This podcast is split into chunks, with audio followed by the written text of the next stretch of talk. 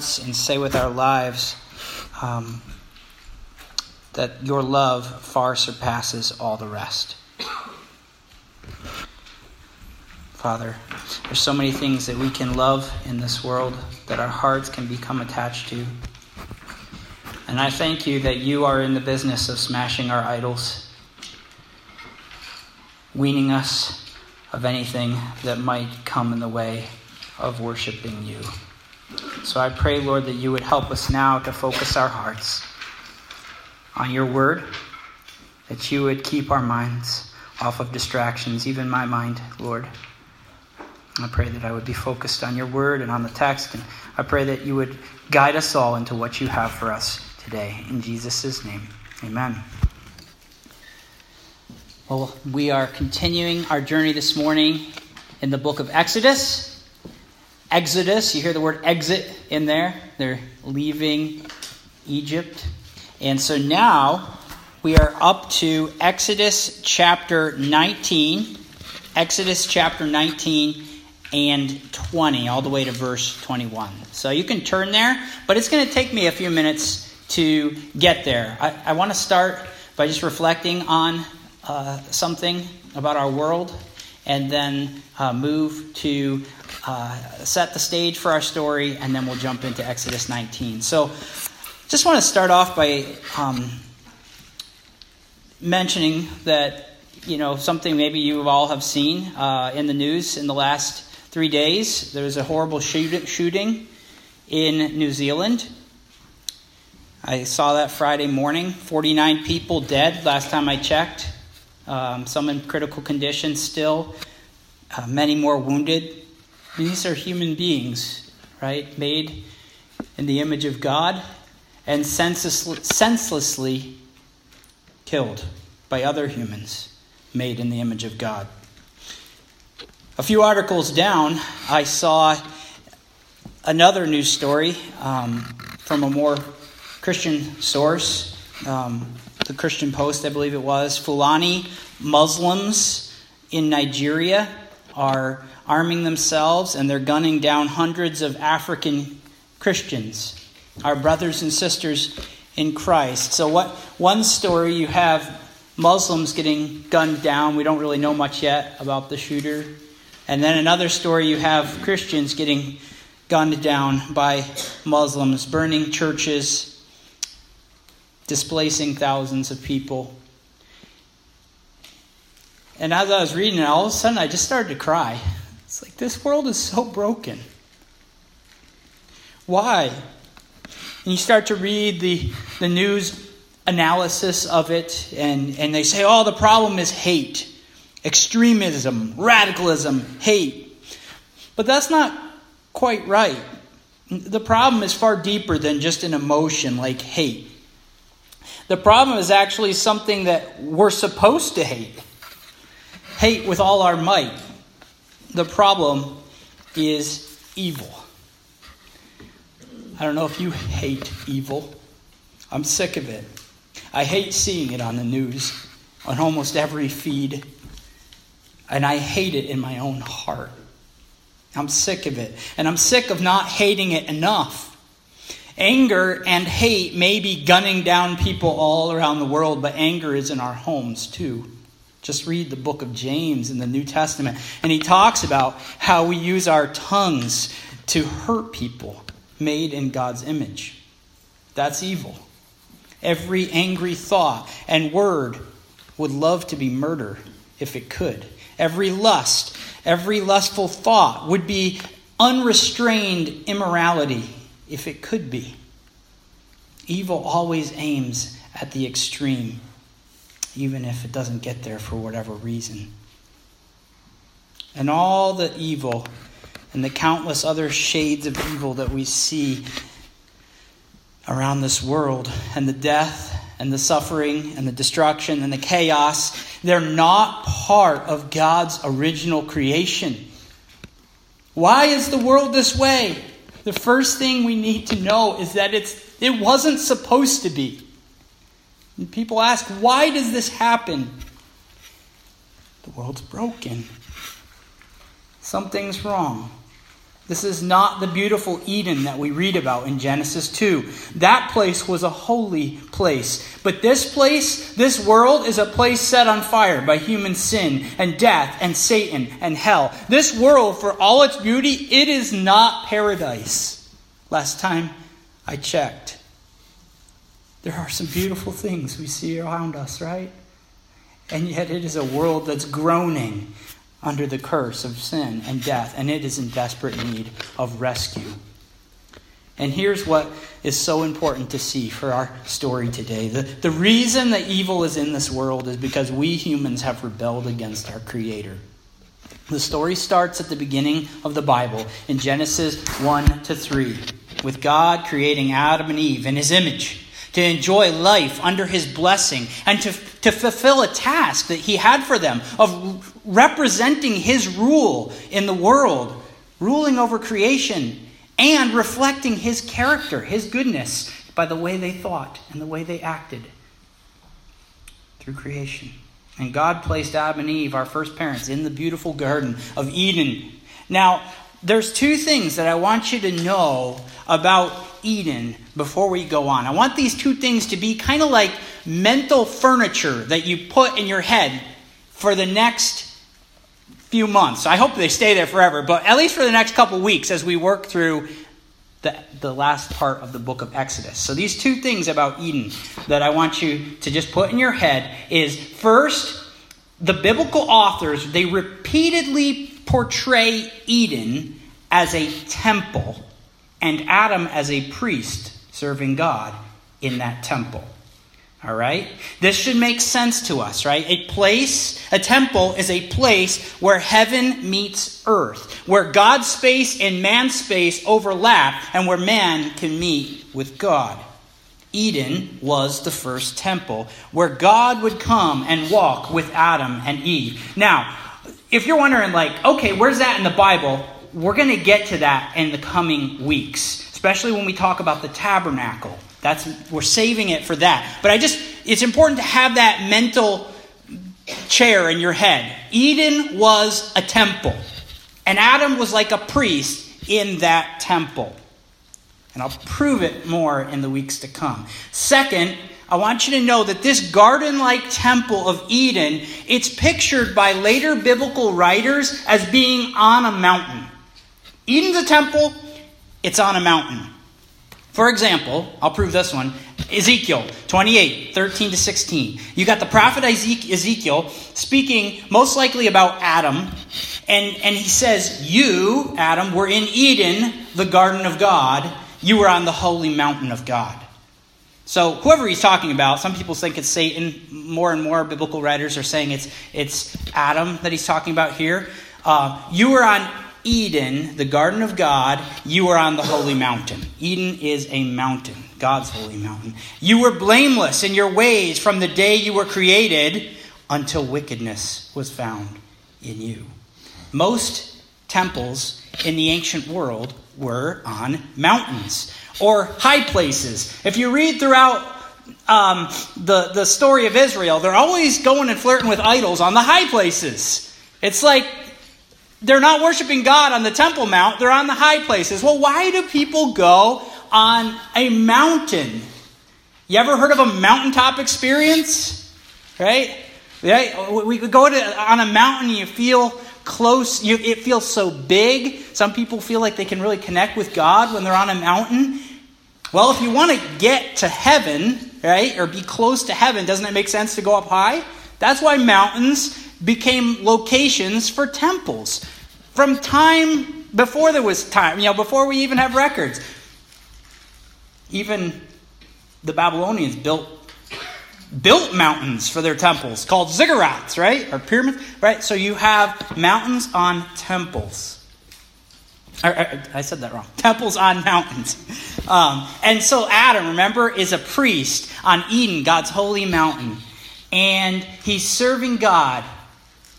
He's supposed to be worshiping and obeying in the temple. And all of a sudden, you see something enter the temple that would make every true Israelite shudder. A reptile, an unclean animal, is coming into the temple. What is it? A snake! Okay, so if you're an Israelite and you're making the connections that this is pictured as a temple, you're like, uh, what's a snake doing in the temple? The priest is not doing his job. Okay? The snake should not be in the temple. And then you find that this is a talking snake. It's not just any snake. Satan is animating the snake. We find that later in the Bible story. This snake is ultimately being used by Satan to get Adam and Eve to do something unholy and unclean, to get them kicked out of the temple. He's trying to get them to break God's word. And here's where all this connects to our passage in Exodus this morning. The whole story of the Torah, of the Bible, Genesis, Exodus, Leviticus, Numbers, and Deuteronomy, it's the account of God's plan to bring us rebellious humans back to the mountain where He dwells and back into fellowship with Him once again. It's also about His plan to deal with sin and uncleanness in us that gets in the way of that being possible. So the Bible, again, it starts with God in relationship with Adam and Eve in the garden temple of Eden. And the Bible ends with God dwelling with his people in the new creation, which is pictured as a holy mountain where God lives. Isaiah 65 25. They will neither harm or destroy on all my holy mountain. Friends, that's what we as Christians were made to long for. God would dwell with us once more, and we will be with him. Eden will be restored, and yet it's going to be infinitely better. It's not just going to be a garden on a mountain, it will be a whole new world. The glory of God will bust out of Eden and it will cover the world as the waters cover the sea. You want to go there. Believe me. You were made for life with God. And you will never find the rest that your heart is longing for until you find your rest there in the new creation that's begun now with our life in Christ. But there's a huge problem that gets in the way of us being there and going there.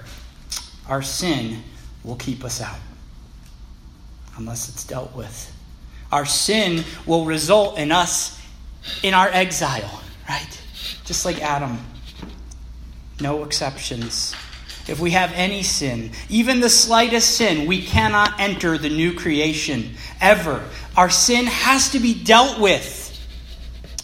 Our hearts have to be purified and changed. Think about it. How could it be any otherwise? God's holy mountain, God's new creation, his temple, it would cease to be holy if we were there and had even one greedy or lustful or bitter thought in it. We would wreck it quickly, just like Adam and Eve wrecked Eden.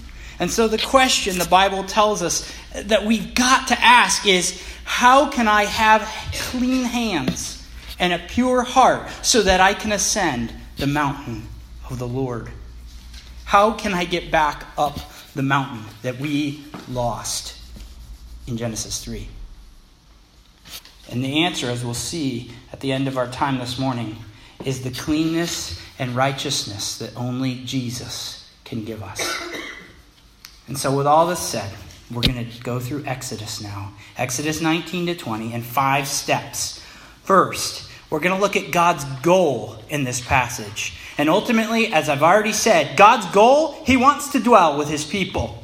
Second, we're going to look at God's people, who, who the people God dwells with are supposed to be. God's goal, God's people. Third, we're going to look at God's law, His rules for living in His land, in His place. Fourth, we're going to look at Israel's problem, refusing to hear God's rules. And fifth and finally, we're going to look at God's mediator. Moses is the mediator, the go between for Israel and Yahweh. So, first, God's goal in salvation. God wants to dwell with people. To see this clearly in our passage today, we need to take a quick trip back into the texts we've already looked at in Exodus. So, first, um, if you've got your Bible open, flip back to, with me to Exodus chapter 3 and listen as I read verses 1 to 5. Exodus 3, verses 1 to 5. Now Moses was tending the flock of Jethro, his father in law, the priest of Midian, and he led the flock to the far side of the wilderness and came to Horeb, the mountain of God. Hear that phrase, the mountain of God? There the angel of the Lord appeared to him in flames of fire from within a bush. Moses saw that though the bush was on fire, it did not burn up. So Moses, Moses thought, I will go over and see this strange sight, why the bush does not burn up. When Moses saw that he had gone over to look, or when the Lord saw that he had gone over to look, God called to him from within the bush, Moses, Moses. And Moses said, Here I am. Do not come any closer, God said. Take off your sandals, for the place where you are standing is holy ground. So here we see Moses is at Mount Sinai, right at the beginning of the Exodus story. And there, at Mount Sinai, Moses encounters the living God in a fire. Even the ground in God's presence is holy. And God speaks to Moses from the fire on the mountain and tells him to go lead Israel out of Egypt and bring them back to the mountain to worship him. He says that in verse 12 of chapter 3. Go get Israel, bring them back to the mountain of God. And now, fast forward in your book of Exodus all the way to chapter 15, verse 17. Israel has now been miraculously delivered out of Egypt. And now Israel and Moses are singing a song about salvation. And the song goes like this I won't try to sing it for you. Um, you will bring them, that's Israel, you will bring them and plant them on the mountain of your inheritance the place, O Lord, which you have made for your dwelling, the sanctuary, O Lord, which your hands have established. Did you catch that? God's going to plant Israel. It's like garden language here. He's going to plant them in the place where he dwells. What's that place? His mountain and his sanctuary. That's the same word for tabernacle, the temple. So this song of Israel, in this song, uh, God's son, remember, Israel is called God's firstborn son in Exodus 4, verse 22 and 23. God's son is being led by God to his mountain where he's going to be planted like a tree in a garden. And there, God's people in God's place are again to enjoy God's blessing and God's presence forever. That's the picture we're given in this song. God wants Israel to be with him on the mountain, on his mountain. And remember, that's symbolic for the place where God dwells, his sanctuary, his temple on earth. Now, listen carefully. This, this whole idea of God's mountain can actually be different mountains. It's not like there's a specific mountain in the Bible that's like God's mountain. It has to be Sinai. No, it's, it can actually be different mountains it, because it's actually more of a concept or an idea. God's mountain is the place where God is. And any mountain can represent that. Eden can represent that, where Adam walked with God. Or Mount Ararat, where Noah landed with his ark after passing through the waters of the flood and offered sacrifices to the Lord. Or Mount Moriah, where Abraham worshiped the Lord with Isaac as they sacrificed a ram instead of Abraham's one and only son. Or you got Mount Sinai. Or you could have the Temple Mount, which is in Jerusalem, called Mount Zion often. Ultimately, though, all of these mountain pictures, um, all these experiences that God's people have with Him on mountains, they point to the final end time mountain of God, which God, God's, which is ultimately God's new creation, where all who trust in Jesus will be planted and will dwell with God forever.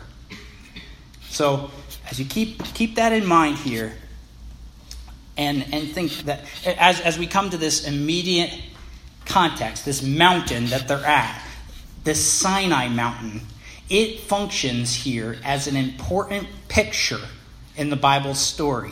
A picture of how humans that are rebellious can actually come back into right relationship with God and ascend the mountain. For Israel, though, here in this story, Mount Sinai in the middle of the desert, it's kind of like training wheels for them, preparing them for bike riding in the promised land of Canaan.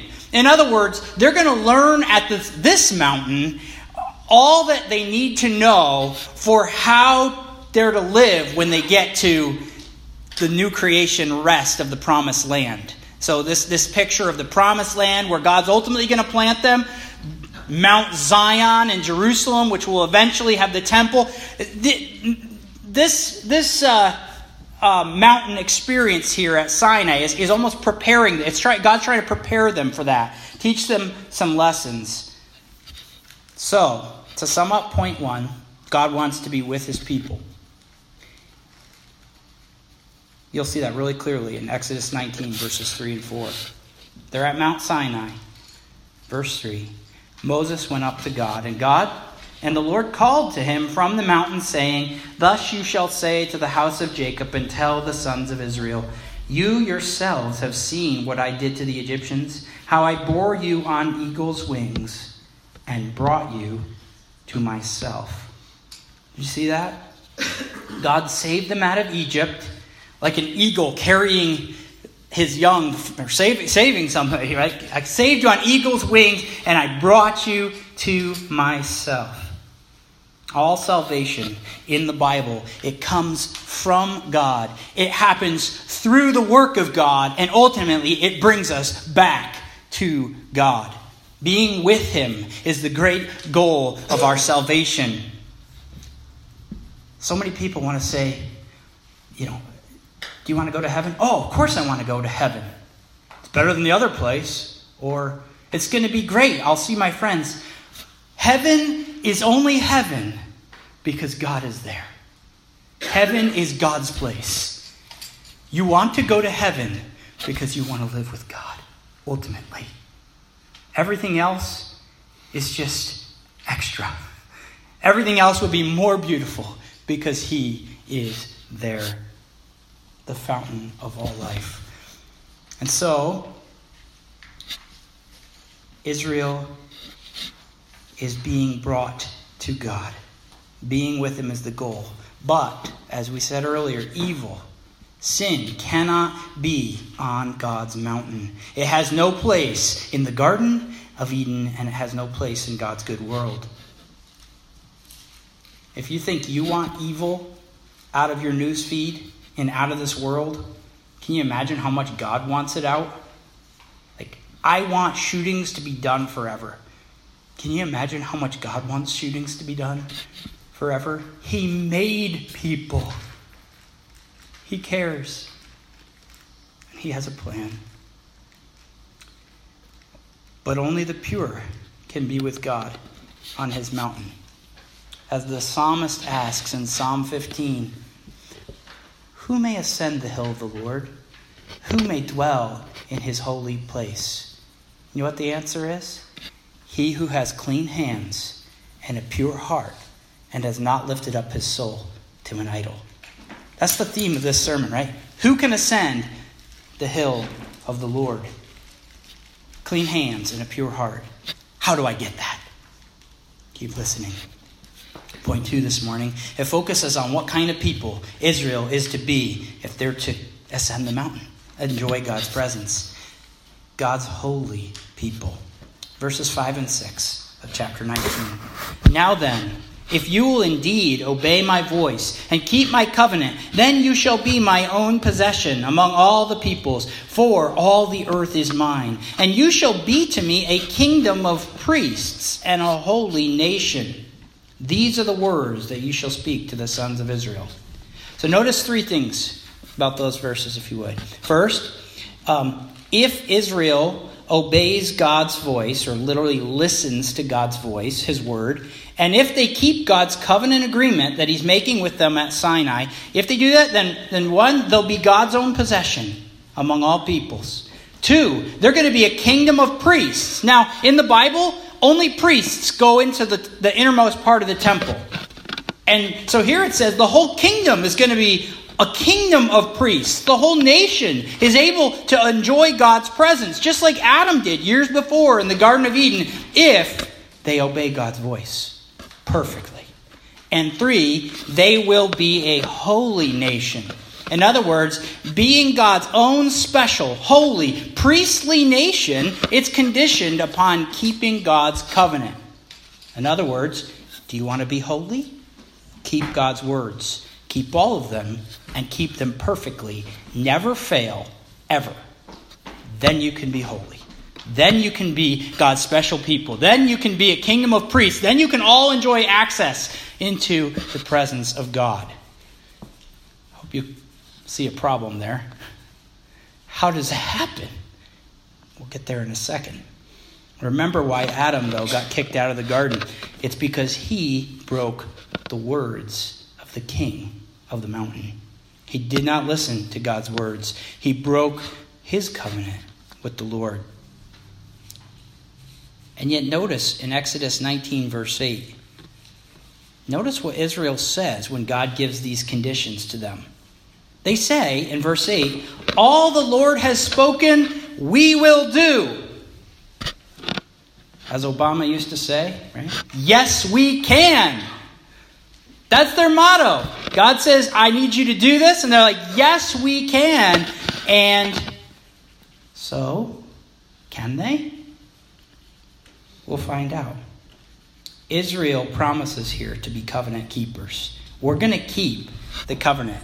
In fact, the prophet Ezekiel in chapter 16, he compares this whole Sinai event to a marriage ceremony.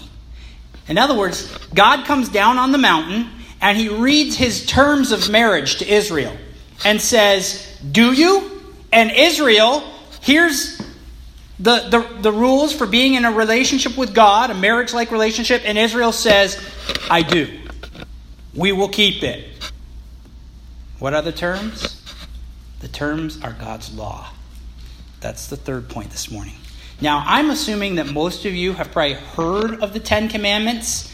You might not have them all memorized, but you've heard that there's Ten Commandments in the Bible that are God's law. And we're going to actually dive into the content of the Ten Commandments in more detail next week.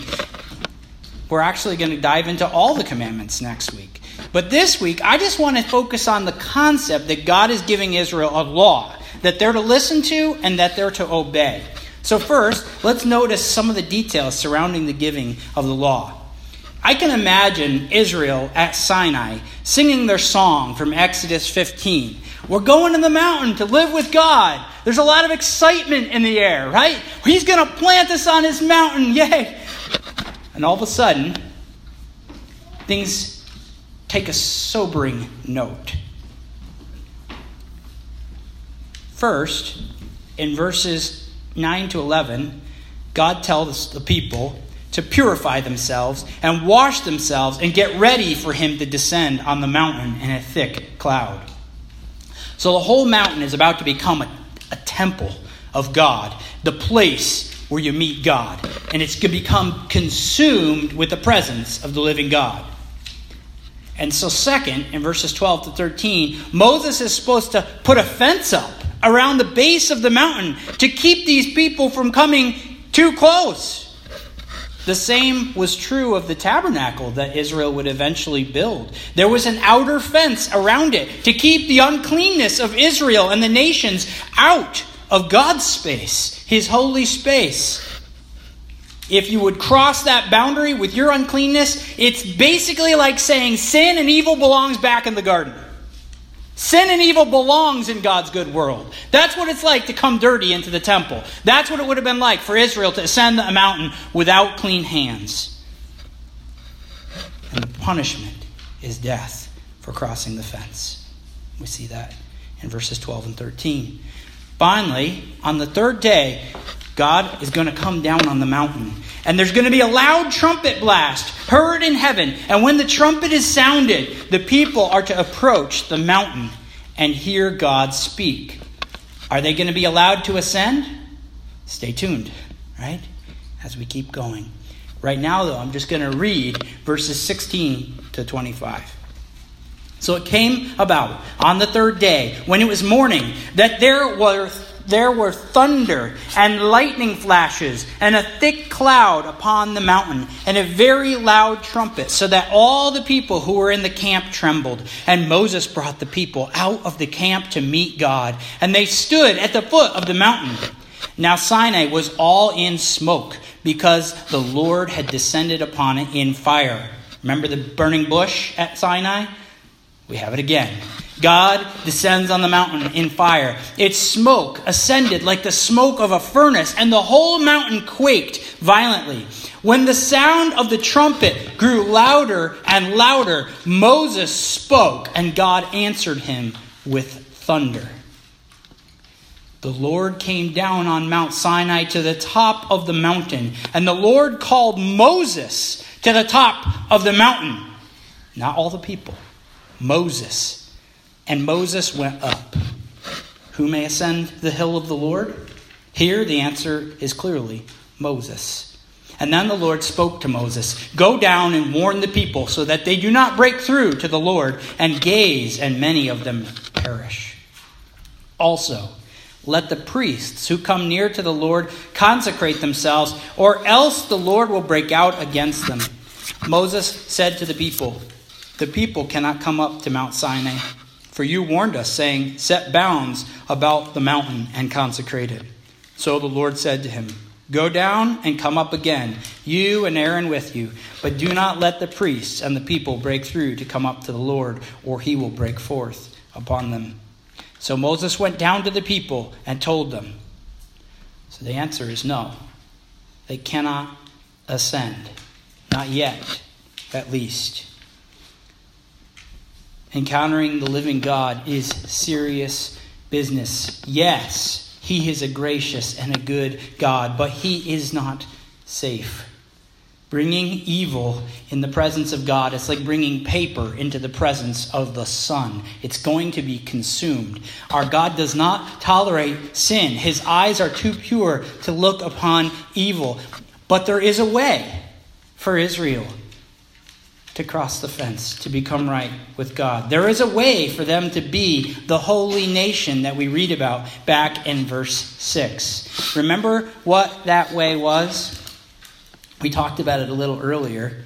It's listening to God's word and obeying it perfectly, keeping the law.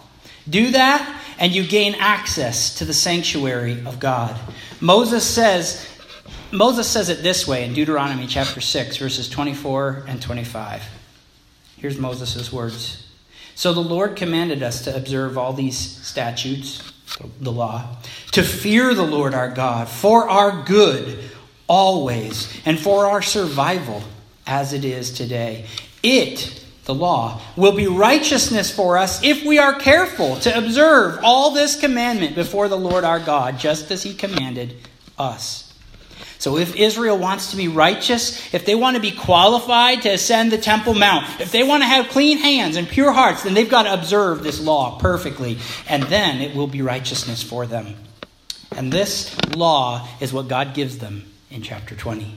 Speaking from the fire as the Israelites tremble in terror at the base of the mountain on the other side of the fence, on the safe side, Israel does not feel very safe. The law of God comes down, God speaks, and it's basically the terms for ascending and staying on God's holy mountain. Keep the law and you will live in God's presence. Break the law and you die, just like Adam.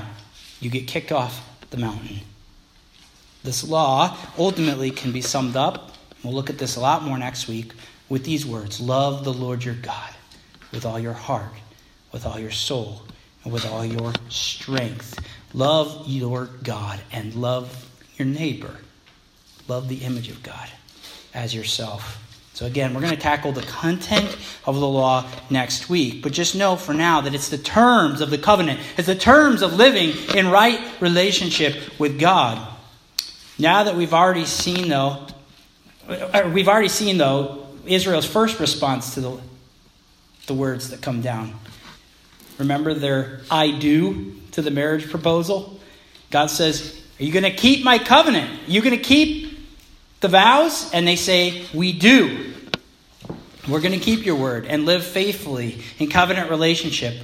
And yet, There is something a bit ominous about this whole scene at Sinai. And I wonder if you can notice it as I read Exodus 20, verses 18 to 21 now. Exodus 20, 18 to 21. All the people, remember, they've just said, we're going to listen to God's word, we're going to obey it.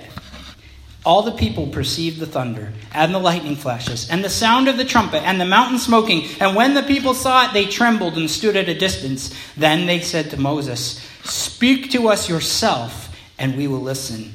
But let not God speak to us, or we will die. Moses said to the people, Do not be afraid, for God has come to test you, and in order that the fear of him may be, remain in you, so that you may not sin. So the people stood at a distance while Moses approached the thick cloud where God was. So these verses, they take us to the fourth point this morning. Fourth, Israel has a problem refusing to hear God's voice. Did you notice what the people said here? Let not God speak to us, or we will die. God's word, God's law, it should bring life, the hope of living with Him, not the fear of death. Keep these words, and everything is going to be well with you, the Lord says. And yet it seems that the Israelites have this built in aversion to hearing God's words directly. And this strikes an ominous note in the story. In and of itself, you might not think, oh, that's, that's not necessarily a, a bad thing. But as we continue on through Exodus, it ends up being a picture. The refusal here is a picture for us of their fundamental problem. Their hearts are hardened to God's voice. They continue to refuse to listen to God, who called them from the mountain. If this is how things on, go on Sinai, remember, which is like the training wheels for living life in the promised land, things don't look too promising for when they get there. Their time in God's promised land is going to be short lived. Exile will be inevitable. And you know what? We'll get there eventually, but Moses knows this. He tells them in Deuteronomy 29 you're going to go to the land and you're going to get kicked out. That's what Moses says. Sadly, Israel's inability to hear God's words renders them unable and unwilling to ascend the mountain. Instead, they call for somebody to go up for them, a go between. They call for Moses to go get the words from God and bring them down so that they can hear them from Moses and obey them. Go get them, Moses. We'll obey them. We promise. We can read God's reply to this in Deuteronomy chapter 5, verse 29. We're going to keep them. We promise. And this is what God says He says, Oh, that they had such a heart in them that they would fear me and keep all my commandments always. The implication? They did not have such a heart. No, they had hearts that forgot the Lord and did not keep his commandments always. But we're not there yet. For now, just just see that there's something wrong with this whole picture here at Mount Sinai. Israel's supposed to be going to the mountain of God, where God's going to be with them and they're going to be with God. Remember the song in Exodus 15? But at Mount Sinai, they learned that the only way that this whole relationship thing is going to work is in the context of covenant keeping. That's the only way a marriage relationship works. If you keep the covenant, if you keep breaking the covenant, eventually divorce happens, right? God's covenant comes to them in words, words that they refuse to listen to with the naked ear, words they will only hear through Moses. And this leads us to our fifth and final point this morning God's mediator. In our passage, Moses ascends the mountain of God and gets the words for the people. They only come up to the base of the mountain. That's what we'll learn next week. The leaders of Israel actually eventually they go part way up. But still, it's only Moses who goes all the way up into the cloud where God himself is and speaks face to face with the God of Israel. Only Moses gets the covenant stones given to him to bring down to the people. Moses alone, he's the go between for God and Israel. The people could not come up the mountain because they did not have hearts that were able to listen and obey God's covenant words. And we'll see in Exodus 32, a little later in the story, they're a nation of covenant breakers, from the least of them to the greatest. in that story, in Exodus 32, it's a story of the golden calf. We're going to see that as they're receiving this covenant from the Lord, the terms for how they're to live on his, his mountain, they break them as they're receiving them. It's like a, a groom having a, a, a bachelor uh, party filled with immorality on the week of his wedding, breaking the covenant right as he's getting married. It's insanity. And that's what Israel's doing. The people are evil and unfaithful to their very core. And the law they're receiving only serves to reveal the depth of their evil. It can't change their sin problem, and it can't fix their hard hearts. They, they get the law, but it can't change them. They can't come into the presence of God. They need someone to go for them. Instead of being a holy kingdom of priests who are all planted in God's sanctuary, they become a people who need priests to go for them.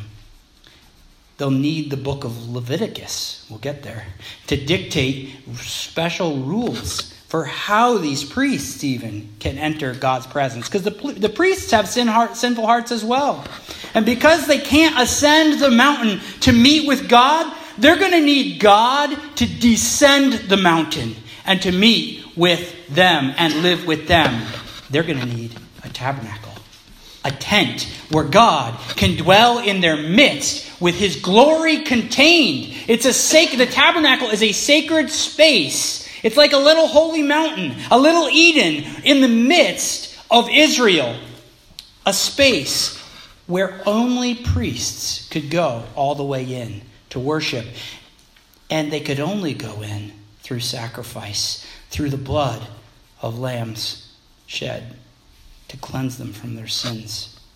So Sinai reveals the pre existing problem in every Israelite heart. None of them had hearts that would faithfully keep God's covenant and render them able to dwell on the mountain of God. God's law detailing how life was to be lived in his promised land, it would prove to be impossible for them to keep, even for Moses himself, the mediator. In the story of the Torah, these five books, even Moses dies outside the promised land.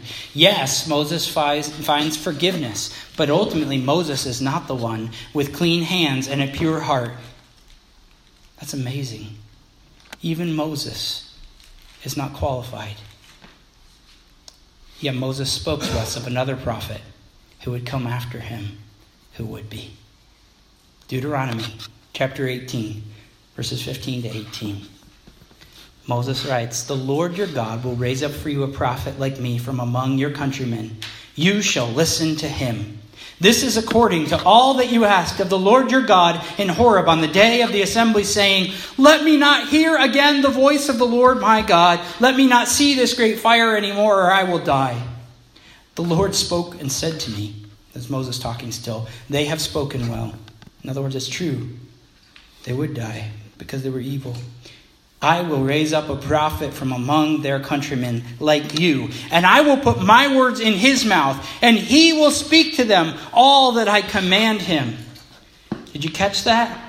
The people need a mediator. They need a go between. And Moses is writing about another go between who's coming, another mediator, someone to who they will finally listen. And one day, the prophet like Moses came. His name is Jesus in the New Testament, in Matthew chapter 17, we read an amazing story. Jesus takes Peter and James and John, his brother, his three closest disciples, and he leads them up a high mountain by themselves. So they're going up a mountain, right? Should bring some bells from our story. They're ascending a mountain, and on the top of the mountain, he was transfigured before them, and his face shone like the sun, and his garments became as white as light. And behold, Moses and Elijah appeared to them, talking with him. Peter said to Jesus, Lord, it is good for us to be here. If you wish, I will make three tabernacles here one for you, and one for Moses, and one for Elijah. While he was still speaking, a bright cloud overshadowed them. And behold, a voice out of the cloud said, This is my beloved Son, with whom I am well pleased. Listen to him.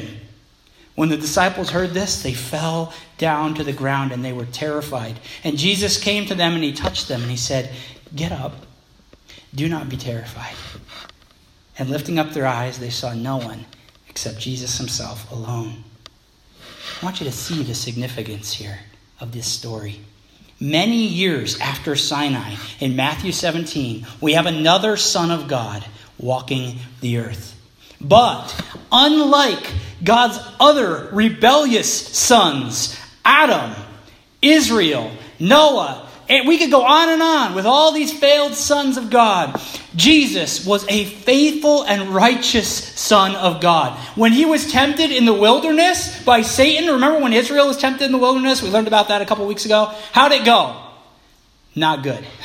Jesus tempted in the wilderness, he stands strong faithful to God's word. He doesn't buckle under temptation. He did not break God's covenant law. He's the only human to ever have lived who did not break the covenant. He alone has righteousness and the purity needed and the clean hands needed to do what Psalm 15 calls for.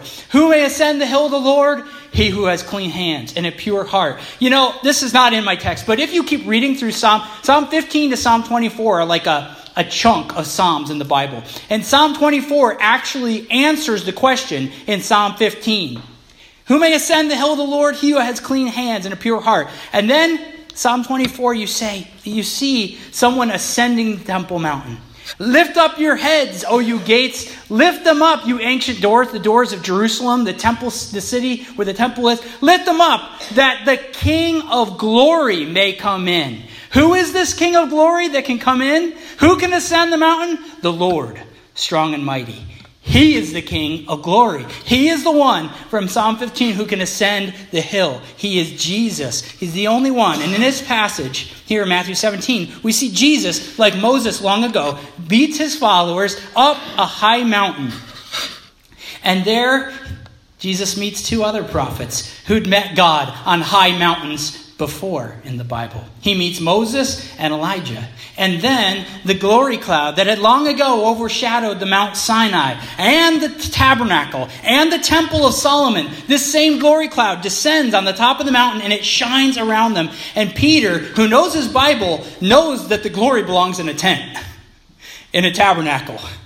And it's not safe for sinners to be around. So Peter says, uh, How about I build three tents? Because there's three glorious beings here. Uh, and I, I'm not sure what's going on, but we got to keep this thing contained, okay? They're terrified.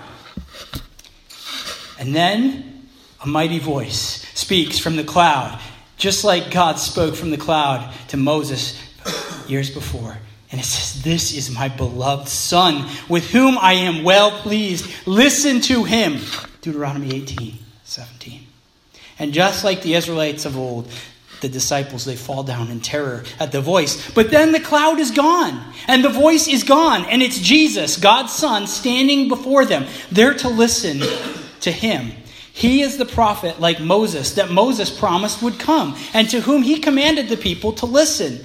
And what's even more amazing is that Jesus is God's tabernacle as well. Jesus is God with us. Emmanuel.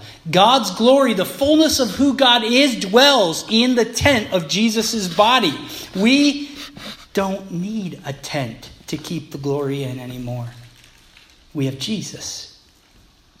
We could have never ascended the mountain of the Lord, and so God Himself descended and came to be with us so that we could be with Him forever. God's faithful Son, Jesus Christ, He paved the way for everyone who trusts Him to ascend the mountain of God and to dwell with God one day in the new creation that's coming. And Jesus is also our final priest. He is a faithful Adam. Remember, Adam was like a priest in Eden? Jesus is a faithful priest who offers up a final sacrifice for sinners, the sacrifice of himself. He died on the cross as a sacrifice for our sins, once for all time, to purify forever all who trust in him. Jesus died so that we don't have to spend eternity apart from God. And now, through Jesus, Jesus Christ's sacrifice and through faith in Jesus, we can become all that Israel should have been and failed to be. Failed to be. The Apostle Peter says this so clearly. I love how Carl read from Peter earlier because we're going there. 1 Peter chapter 2, verses 9 to 10. The Apostle Peter quotes our passage, Exodus 19, verse 6, and he applies it to Gentiles. We're not Jewish. He applies it to us. And he says this He says to the Gentile Christians, You are a chosen race, you are a royal priesthood. Do you think of yourselves this way, Christian? You are a royal priesthood. You are priests of the king. You are a people for God's own possession. You belong to Him. Why? So that you may proclaim the excellencies of Him who called you out of darkness and into His marvelous light. For once you were not a people, but now you are a people. The people of God. You have you had not received mercy, but now you have received mercy. So as we draw to a close, know this. Through Jesus, you and I have become God's special possession. We belong to Jesus. He has purchased us with his blood. He's rescued us from slavery to sin and darkness and death. Through Jesus, we have become a royal priesthood. That means that you all, if you trust Jesus, you have direct access into God's presence. You may, as the writer of Hebrews says, you may approach the throne of grace with confidence, with boldness, because Jesus has made you clean. And through Jesus, you have become a holy nation, not because we are perfect, but because his blood has purified us from all our sin. And finally, through Jesus and through his Spirit dwelling in us, we are empowered to fulfill God's holy law through love. Not perfectly, yet. That's coming in the new creation. But we can fulfill it truly. As Paul says in Colossians 1, verse 12, the Father has qualified us now to share in the inheritance of the saints, of the holy ones, in light. By his Spirit, our new and better Moses has put the power to, he has the power to put God's law on our hearts where it has to be for us to live in God's new world. And he can change us from the inside out. And if you trust Jesus, you are a walking, breathing, talking example of how Jesus has the power to change hearts and to give us clean hands and a pure heart and to wash our sins away and enable us to ascend the mountain. Who may ascend the mountain of the Lord? He who has clean hands and a pure heart through Jesus Christ. Let's pray. Lord, I thank you so much for these texts. Lord, there is so much here, and there is so much we didn't even cover. And I just pray that you would take the words that we have looked at and you would press them upon our hearts. I pray that you would thrill us with this reality that you have descended that we may ascend.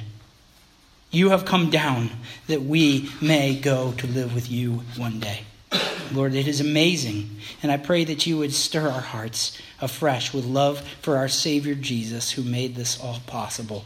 And I ask that you would uh, convict us of all the ways that we still lift our souls up to idols and break your word. And I pray, Lord, I thank you for paying for those sins, and I ask that you would continue to purify us from them. In Jesus' name, amen.